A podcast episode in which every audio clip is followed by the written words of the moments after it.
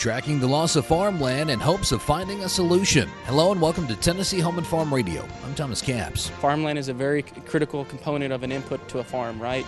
And so trying to understand what's happening to this the farmland, not you know not only uh, within a given county but across the state, is going to have impacts for our producers. It's no secret that there's not as much farmland in Tennessee as there once was. In fact, data from the American Farmland Trust says Tennessee is third nationally in farmland loss. While growth can be a good thing, losing farmland is somewhat of a threat to Tennessee's largest industry, agriculture. That's why Dr. Charlie Martinez and others with the Center of Farm Management at the University of Tennessee is collecting data to determine just how much farmland the volunteer state is losing and specifically what parts of the state it's happening in and why. The way we look at it is if we can understand how this farmland conversion occur and, and where is it occurring, is it you know what type of quali- what type of land is is uh, being converted out of farmland.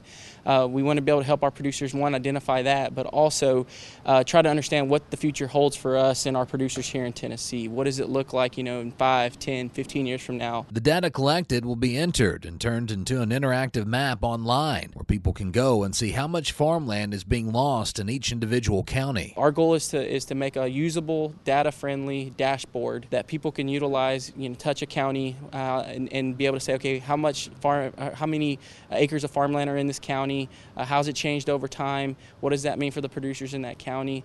And so for us, uh, you know, we, we understand that knowing and, and, quantifying how does farmland convert in our state and how does that impact our, our state economy those are questions that we want to know uh, but also we know that producers want to know those questions. And hopefully knowing this data can help bring better understanding as to why this is happening and find solutions to protect farmland. For tennessee home and farm radio i'm thomas capps